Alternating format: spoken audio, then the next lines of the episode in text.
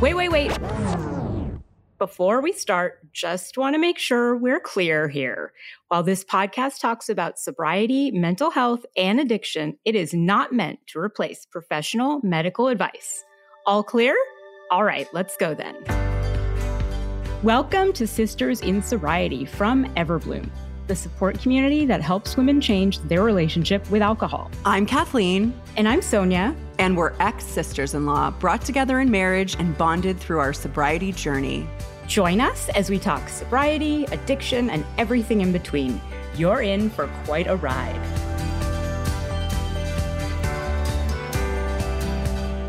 Hi, we're Kathleen and Sonia, and you're listening to Sisters in Sobriety. Thank you for being here. I'm Sonia, and I'm with my sister in sobriety, actually, my sister in law, Kathleen. How are you doing today, Kathleen? I'm good. I'm good. I'm feeling very optimistic about the new year. I am feeling healthy. I'm feeling good. How are you doing? Good. I feel the same way. I like really loved waking up without a hangover on New mm-hmm. Year's Day. I know it's probably like the sixth or seventh one, but it, I, I really felt it this year. Did you stay up until midnight? Oh, I sure did. Oh, did you? No. Really? No, I went to bed at 11. I was like, no thanks. I'm good. Oh, no, I went yeah. to bed. I mean, I went to bed shortly after, but no, I stayed up. Mm-mm. I had like nine hours of sleep on New Year's Eve. It was like to New Year's Day. It was so good. And uh yeah, no. Wow. Okay. I did have some good mocktails too, actually, which was interesting. I went to a progressive house party. And uh, oh. uh, so one house to the next. And the first couple had really they had interesting mocktails. I was really happy about it. That's awesome. That's mm. so good. The world is changing. Hmm. Yeah. Speaking of, today we're going to be talking about self care, which I think a lot of us have trouble defining for ourselves. I know I do, and then even implementing into our lives. So, sobriety isn't just about abstaining from substances, it's really about rediscovering ourselves and nurturing our well being. And I think self care is a really crucial component on the journey. And it, I really do struggle with it. I struggle with the idea that it's not a spa day or a bubble bath. And these are great ways to relax, but it's something deeper and a more consistent commitment, I think, to caring for mental, emotional, and physical health. Yeah, absolutely. And and in sobriety, we often find ourselves facing feelings and situations that we used to avoid or would numb from. And this is where self care becomes really, really important. So it's about creating a safe and nurturing environment for ourselves where we can process the emotions and experiences without judgment and uh, without judgment for ourselves. And it's about learning to be kind to ourselves and understanding that recovery is a process. And sometimes it is okay not to be okay. So, Sonia, how would you define self care? Yeah, I really do like that idea of looking at it from like a physical, emotional, and mental health place. So these kind of three different places. And and I think it's anything you do to improve that health imbalance of those three things. And I know I say this quote a lot, but my sobriety comes first so that everything else in my life doesn't have to come last. And so that to me encapsulates really what self care is. And so that's that's how I look at caring for myself and my sobriety is it's more important than any because there is nothing else without that. So and then sometimes I try to look at it backwards. So anything that compromises sobriety, I need a self-care tool for or like a routine around it. And those tools and routines really have to be a priority for me. How do you define self-care? I really look at at our you know each of us ourselves as a whole person. So not just like an aspect of ourselves but how we treat ourselves as a whole person. And so that can include physical mental emotional spiritual all those different things. And it's really how we view ourselves and how we care for ourselves as a whole person. That's how i define it. I love that. Yeah. What can implementing self-care look like for our listeners yeah, I think there's some practical issues here. You need to find the time and the energy to take care of yourself, which I think can be really difficult because I felt like for me too, when I was drinking, all my needs were taken up or met by alcohol, right? So I used it for anxiety, stress, enjoying things, celebrating when I was bored, when I was tired. And so now all these things require a different tool. And the tool is not going to be as immediate in terms of like effect as alcohol. So they're going to take longer to work. And part of it is consistency and planning, which if you think about it, opening a bottle of wine doesn't take any effort or consistency or planning. So if you're stressed and you open a bottle of wine, it's like, there, I took care of the stress. And so you really have to dig a little bit deeper to figure out who you are and what things make you happy and fill you with joy. And for me, especially, what things make me feel calm and peaceful. Mm-hmm. What do you mm-hmm. think implementing self care can look like for listeners? I think it's really different for everyone. I think everyone is going to have their own individual self care plan and what those look like. And so it can mean learning to say no and setting boundaries, which we're going to talk about a little bit later, and not overcommitting. It can mean not having toxic people in your life. It can also mean doing the things that you might think of for self care, like exercising or eating foods that are nourishing for your body. But it means, to me, it really means if you look at yourself and self care as like, how would you care for someone that you really loved? Like, if you were caring for a child, let's say that you really loved and that you wanted to nurture and make sure they grew into like a happy, well formed person, what would you do? And then bringing that same energy to yourself. So, caring for yourself like it's someone you really love. Yeah, I hear that term like you have to learn to parent yourself. Mm-hmm. And parenting. Yeah, I feel like that. Yeah, that's so interesting to me because I, I find myself like really hard on myself and really critical. And so it's like, what would a nurturing parent say? You know? Yeah, exactly. Like you're really close with my daughter, your niece, and she's still little ish. She's nine. And how would you want her to be treated? Really, if you look at it from that way. And I look at that too, like what what would I want to treat my little 9-year-old self like? What would I what would I do? What would self-care look like for that child? I feel it like with her like she'll say things like oh, well I'm not good at that. And mm-hmm. I say that to myself all the time. Like I'll be like, "Oh, I'm not good at sports. I'm not good at art. I'm not good with my hands. I'm uncoordinated. And my instinct when she says it is to be like, no, that's not true. You're good mm-hmm. at everything. You're not, it's because you're not, if you want to be good at it, you could be good at it. Mm-hmm. It, it hurts so much when she says that. Whereas like mm-hmm. I say that to myself, I don't know, 50 times a day. Mm-hmm. Exactly.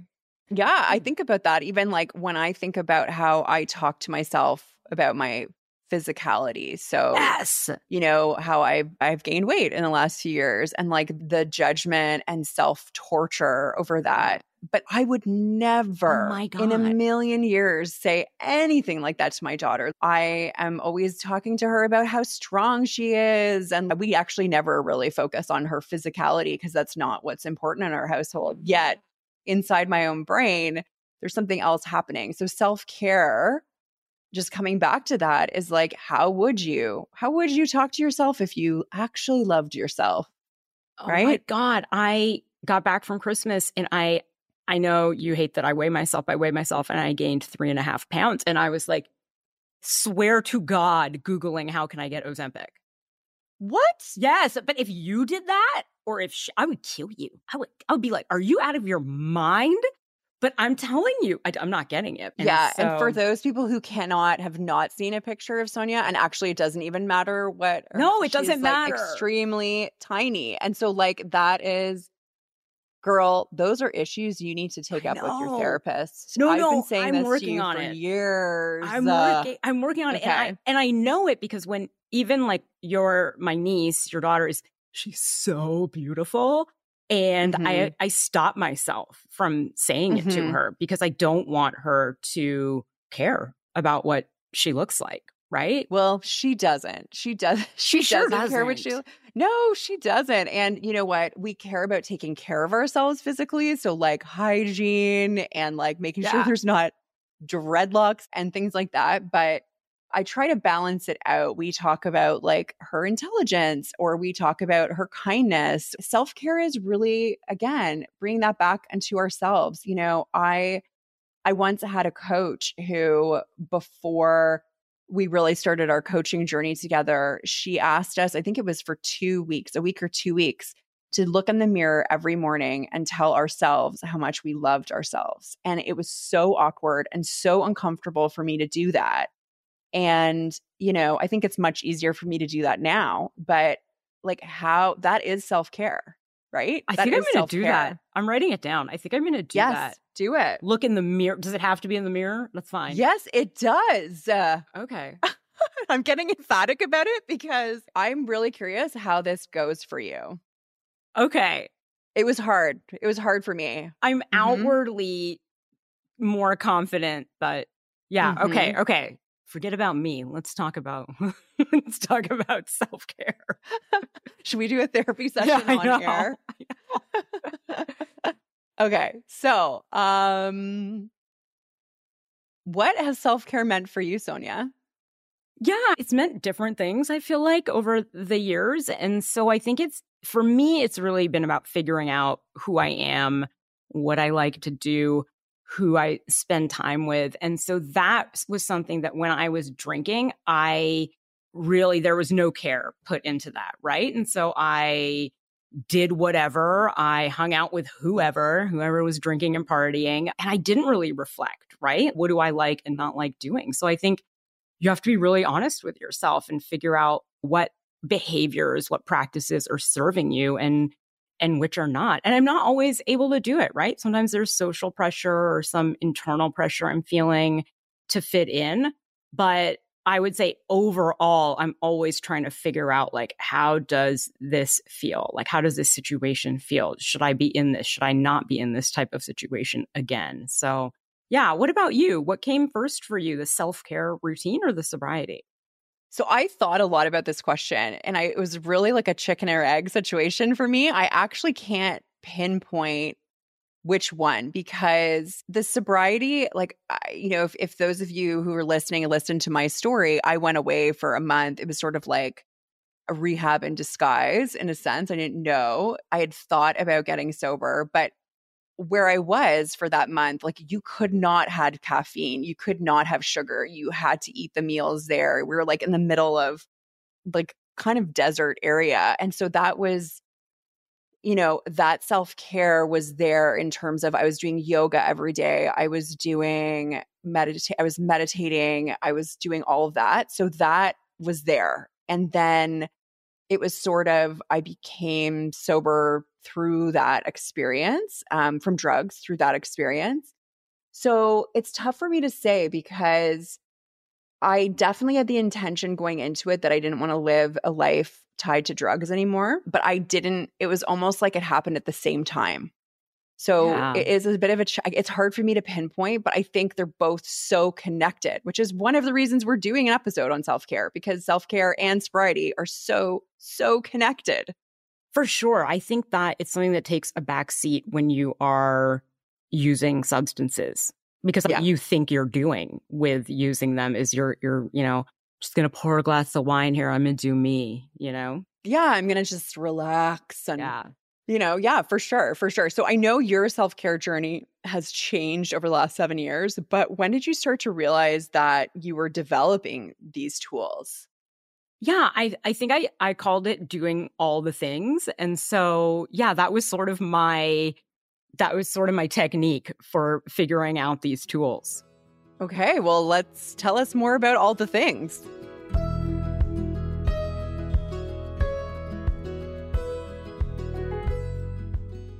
Yeah, so I think before I got sober, I wasn't nurturing any part of myself. And I really was under the impression that self care was vacations and spas and going to a wine tasting, getting my hair done.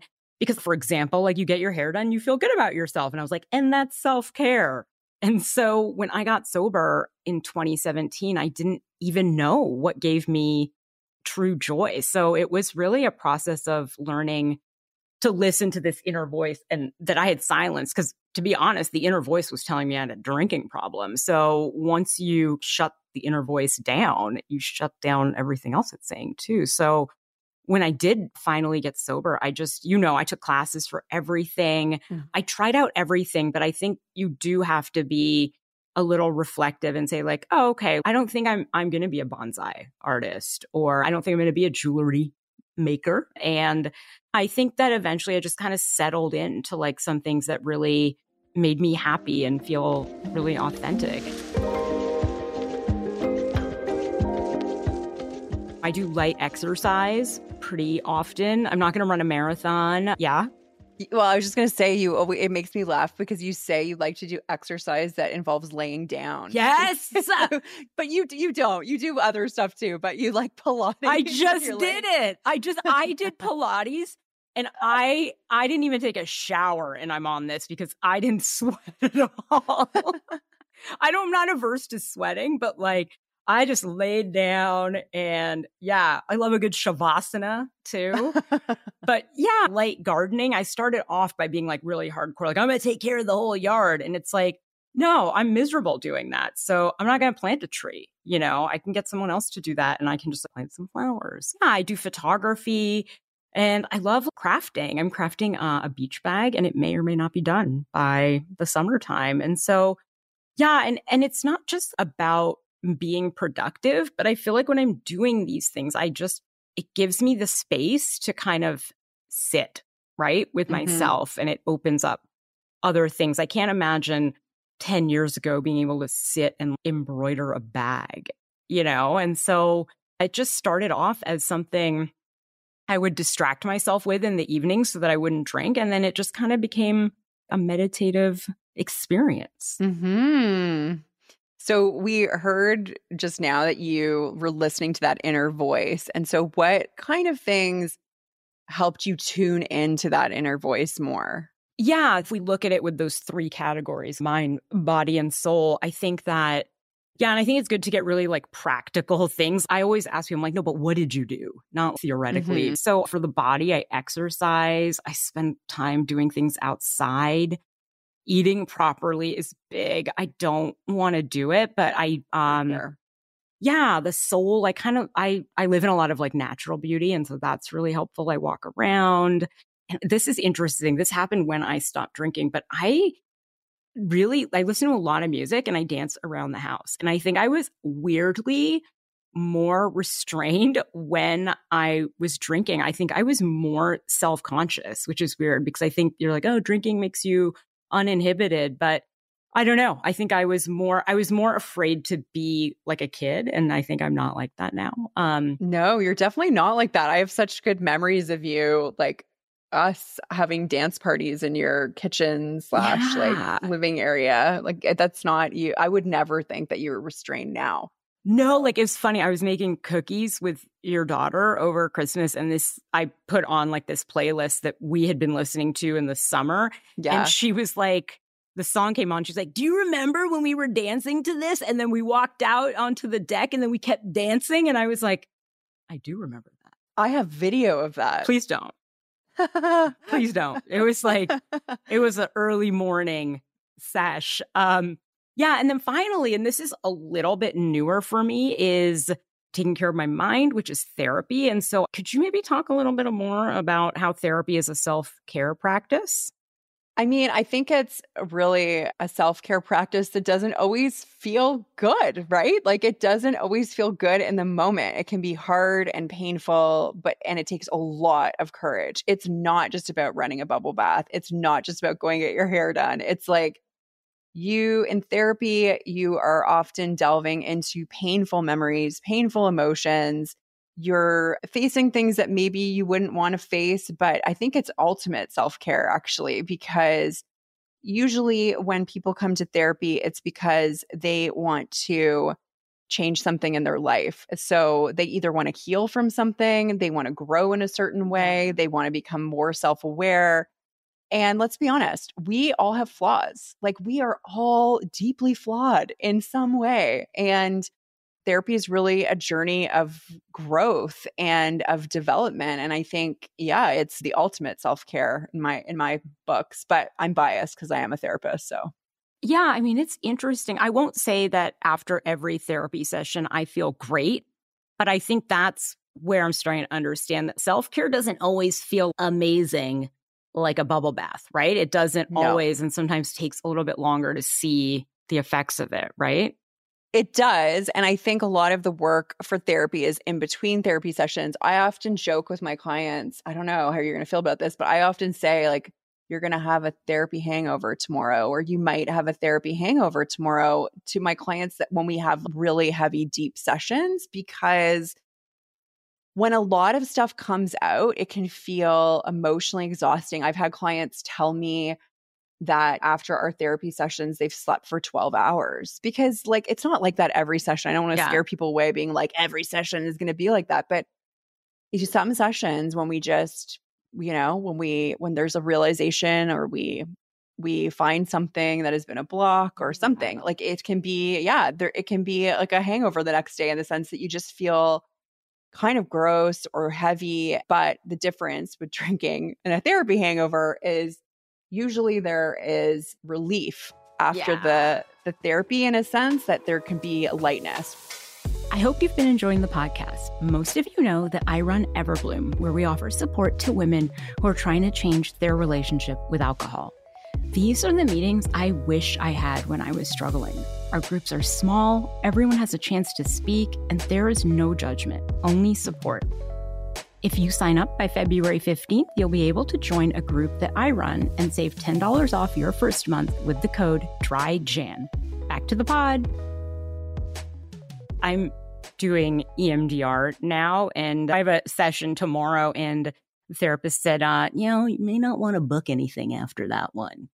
Like, yeah, so yeah. that's the same thing. That's interesting. So and I, EMDR is we is eye movement desensitization and reprocessing, and it's a technique.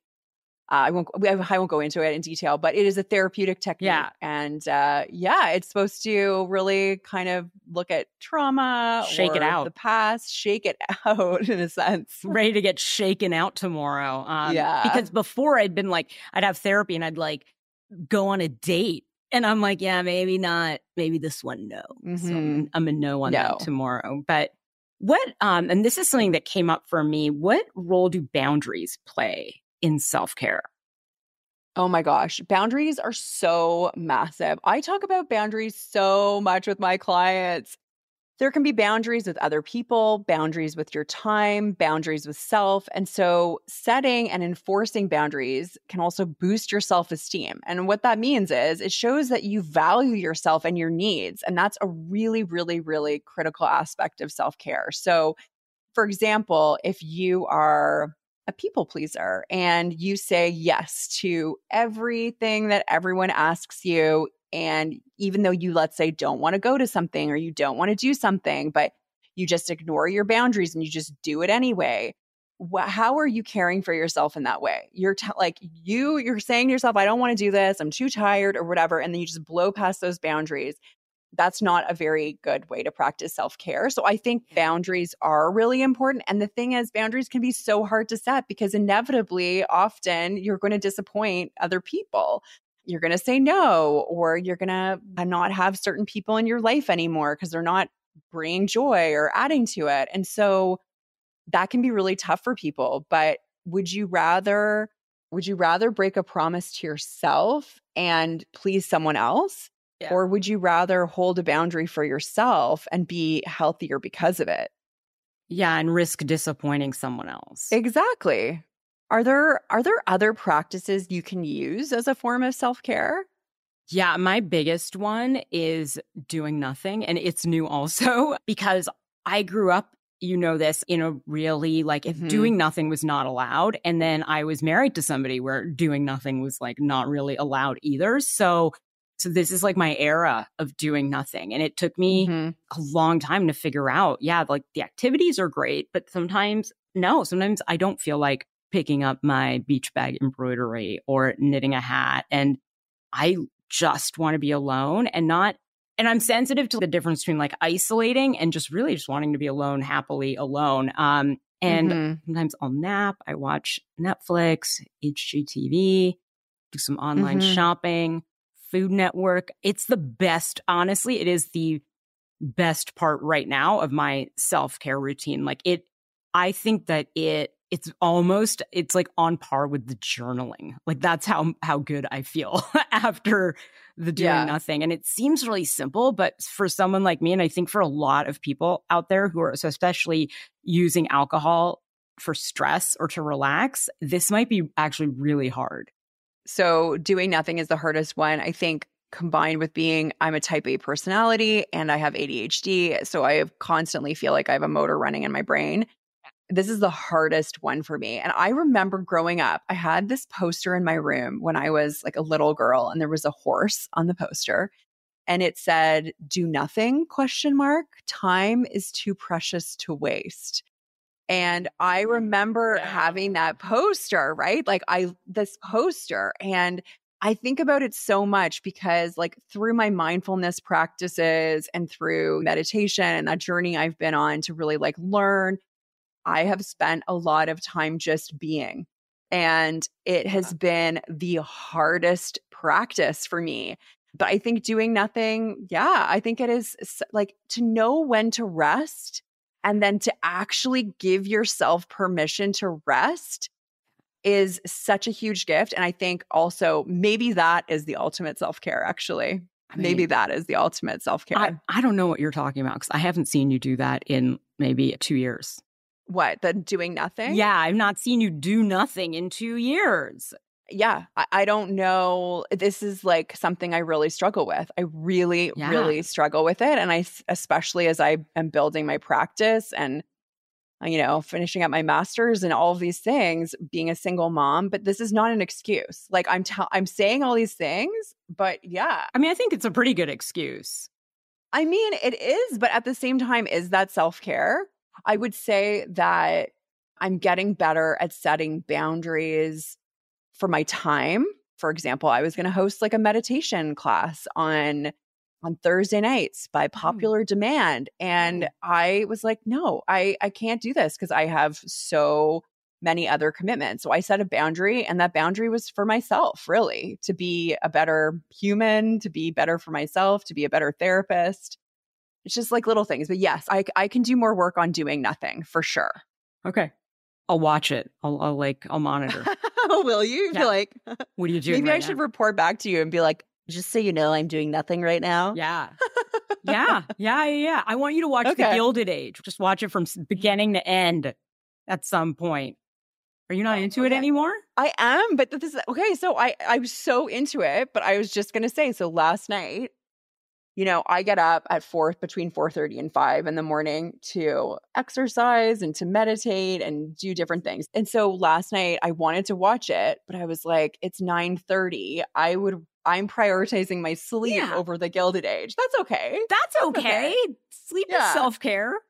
Yeah, sleep is self. No, sleep is big self care. So yeah. I've really prioritized my sleep in the last six months because that was that was falling falling short for a while. Okay. So carrying on, you must see a lot of changes or an evolution in your self care routine.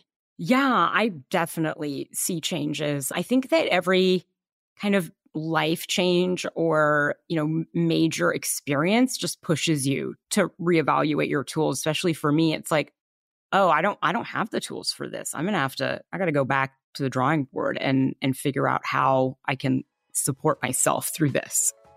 Mm-hmm. And so, what have the past couple of years looked like for you?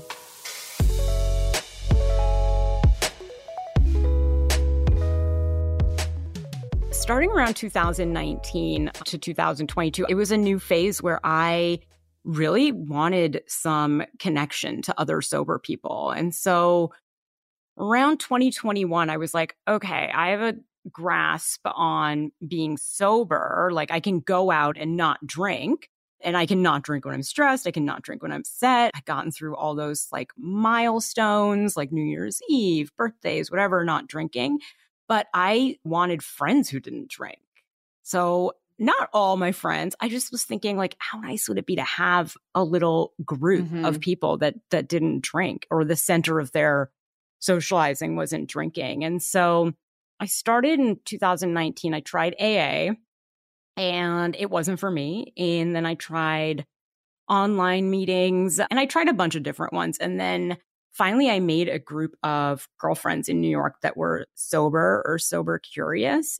That was amazing. And so even though I moved from New York, I channel those vibes into like my friendships. So let's not make these activities about drinking. Let's go for a high tea or let's go like I went out with a girlfriend of mine and we were looking for cinnamon buns in the middle of the day and we found them. And so, yeah, I think that that was important to me was to find other people to do these sort of non-drinking activities with instead of doing the same activities and not drinking.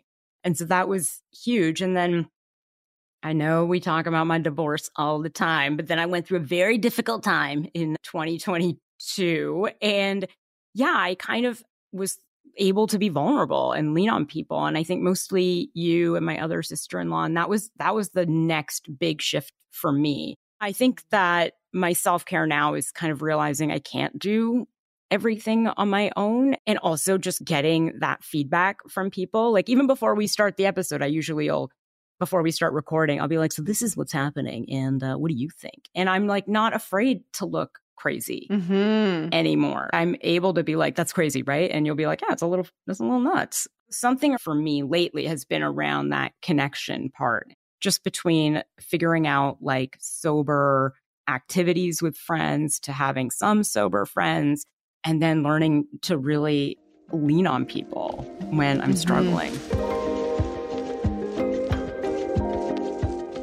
it sounds like the sober community is is it was super important for you and how important is it to find that sober community for people who are are trying to get sober or stay sober yeah i think it's really important to feel supported in your sobriety and i think like that you have a team and we had a meeting last week and we were talking about dry january and i have a client that did dry January last year. And then we started talking about spouses. We said, Oh, like, is your spouse doing dry January?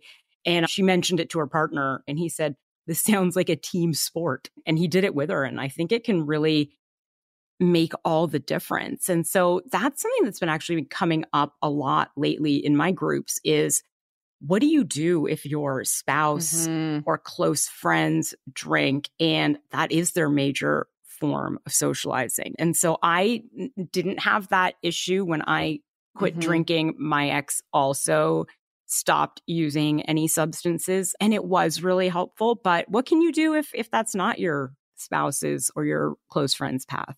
It is really challenging. I, I will say that it is really, really challenging. And I, you know, my current partner he definitely drinks, like not heavily, but when I met him, he was definitely drinking more heavily than he does now.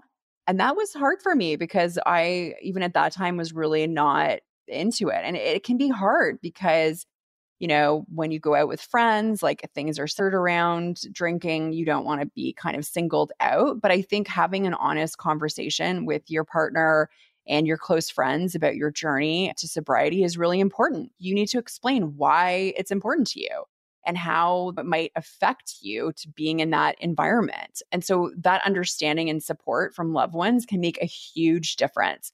We're going to talk about boundaries again because I think that you can set clear boundaries around alcohol. So, you know, maybe asking, for example, if it's in your home and you have a spouse that drinks, like can you discuss having maybe an alcohol free area in your home? And it's okay to prioritize your sub- sobriety in that. Just like you did, like searching for cinnamon buns, I think you can suggest or initiate social activities that don't involve drinking. I love going on hikes.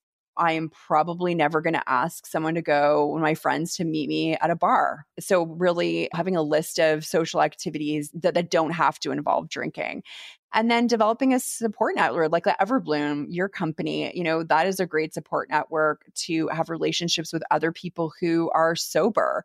And I think that's really, really important to have that so people understand what you're going through also. Yeah, that I totally agree with. So last night we had a meeting and we talked a lot about how you can talk to people around you. And especially, I think it's important for dry January. How can you kind of rally support for your sobriety?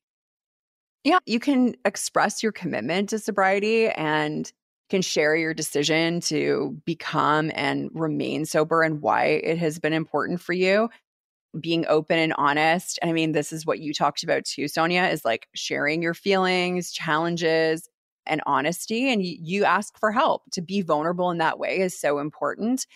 I think also people don't fully understand what sobriety means or what you know having addiction means like we've talked about in early episodes addiction doesn't always look like what it looks like in the movies most of the time it doesn't actually so you know there's education and then discussing any boundaries so there might be times that you're not going to go to certain events. So, I, you know, don't want to always bring it back to me. But for example, my birthday was a sober birthday. That was a decision that we made. And I communicated that to all the people who were coming to my birthday. But for Christmas Eve, you know, that was something also I discussed with you, with the other people attending. And I was like, we're okay. If you guys want to drink wine, you go for it, but I'm not buying it. So, like, feel free to bring it and have it if you want that for Christmas Eve. That's your choice at my house. That's okay. But, you know, it was it was a really thought through decision and mm-hmm. we discussed and I discussed my boundaries around that.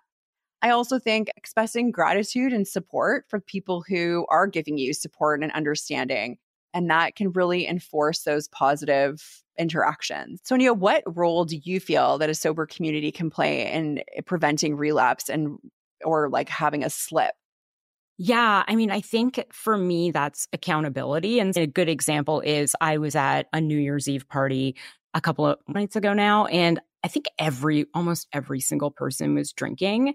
And, you know, all the practices I had in place helped, right? I mm-hmm. had some mocktails. I knew I was going to come home. I had actually made a mocktail before I left and had my peppermint chocolate bark out and I had my like cutest pajamas. And so though that kind of planning helps, but I think what really helped me was knowing that on New Year's Day I was going to be at a meeting, an EverBlume meeting with with my buddies and they had just gone through the same thing, right? And so mm-hmm. just knowing that that there's other people going through the same thing, there's other people that are feeling that same way and and that I do have some accountability. To be honest, there's no way I'm going to show up at New Year's Day on a meeting and tell people I drank last night. I'm just not going to do it.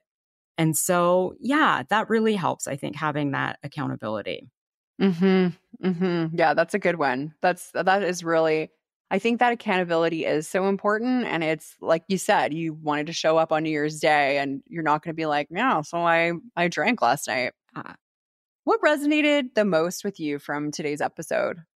I think that that self-care doesn't always feel good in the mm-hmm. moment is it's a tough one to wrap your head around because I really do think that that we associate that term self-care with a bubble bath and I think that realizing that it's not about a cheat day on your diet, right? Like it's more like we're going to eat properly every day because it feels good over mm-hmm. time.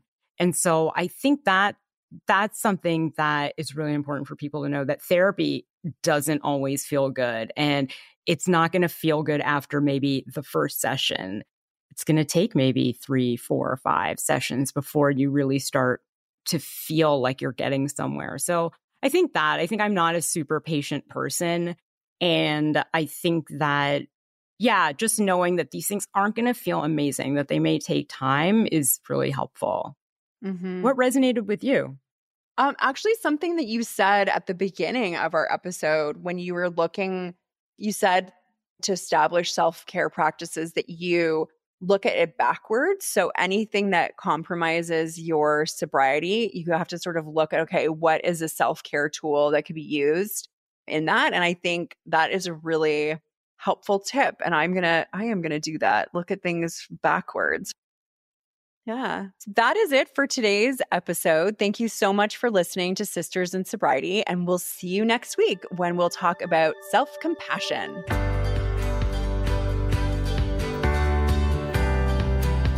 This was Sisters in Sobriety, a podcast brought to you by EverBlume, where we help women change their relationship with alcohol. Thank you for listening and being with us today. If you want to learn more about sobriety and meet your community, find us at joineverblume.com. Are you a sister in sobriety? Then reach out on social media. We'd love to hear from you. If you're feeling generous, leave us five stars and a review and follow us wherever you listen. You'll never miss an episode.